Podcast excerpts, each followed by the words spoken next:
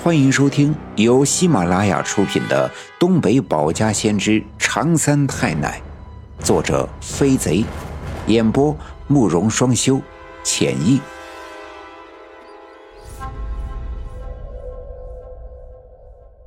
第二百四十六章：酒席宴，无意谈磨坊；出马仙儿猛醒，夜探邪。我姥爷被我的奶奶看得有些纳闷，问我奶奶这是怎么回事我奶奶也觉得自己有一些失态，连忙笑着说：“没事儿，没事儿。”一家人便进了屋子。我姥姥已经准备好了饭菜，我妈妈和爸爸都洗手去厨房帮忙，爷爷奶奶便和我姥爷在屋子里喝茶聊天。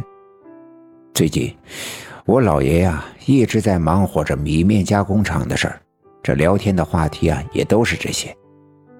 我奶奶对我姥爷说：“现在呢，这机器什么的，说来也真厉害，给上电呐，轰隆隆的，一会儿就能干我们以前呐好几个人好几天的活儿。我看呐，这米面加工厂。”肯定要比原来的磨坊要先进的多了。说到这个，我姥爷就十分的兴奋。哎呦，那是啊，要说我这也是捡了一个大便宜。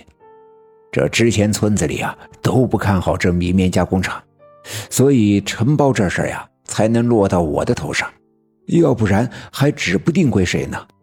这要得感谢亲家和亲家母啊。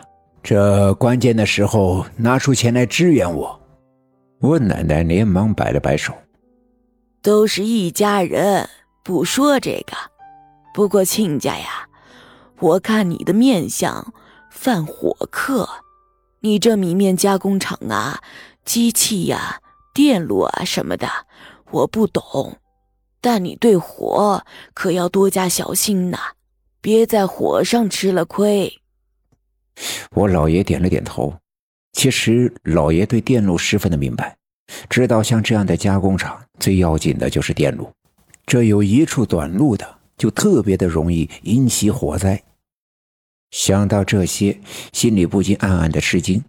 看来我奶奶果然是高人，明明对电路和机器这东西啊一点都不懂，却能看出这厂子最要紧的是火。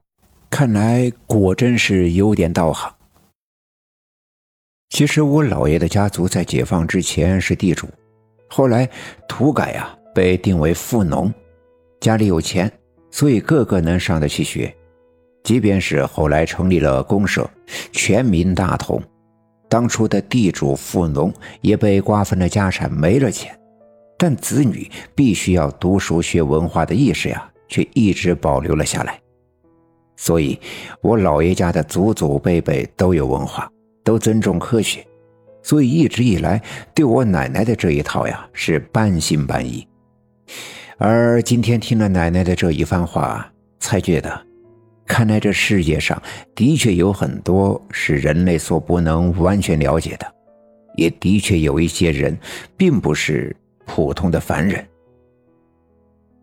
其实我奶奶并没有明说。在刚进院子的时候，他在我姥爷的脸上看到了一股跳动的红光，这预示着未来会有一场严重的火灾。再看呀，这事儿不在当下，应该是在未来的某一天，所以也没有深说，免得打击了我姥爷的兴致，造成危言耸听的后果。很快，饭菜做好。大家伙围坐在饭桌前，我姥姥找来我姥爷珍藏的好酒，我妈妈拿来刷洗干净的酒杯。我姥爷和我爷爷都爱喝酒，我爸爸呀，先给这老哥俩倒满，自己才倒了小半杯作陪。当然，话题啊还是围绕着我姥爷的米面加工厂。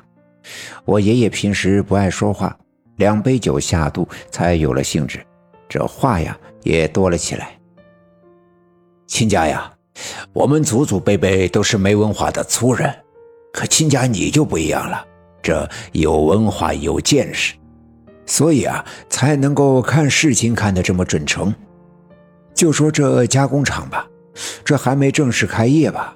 村里的人前前后后都在讨论。我听说呀，这不少人家都把原本打算去磨坊磨的粮食留着，准备啊去加工厂尝尝新鲜呢。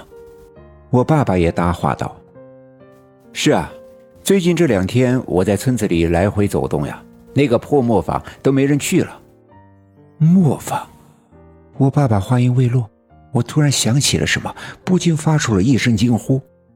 原本饭桌上的气氛愉悦，被我这突如其来的一声瞬间打乱。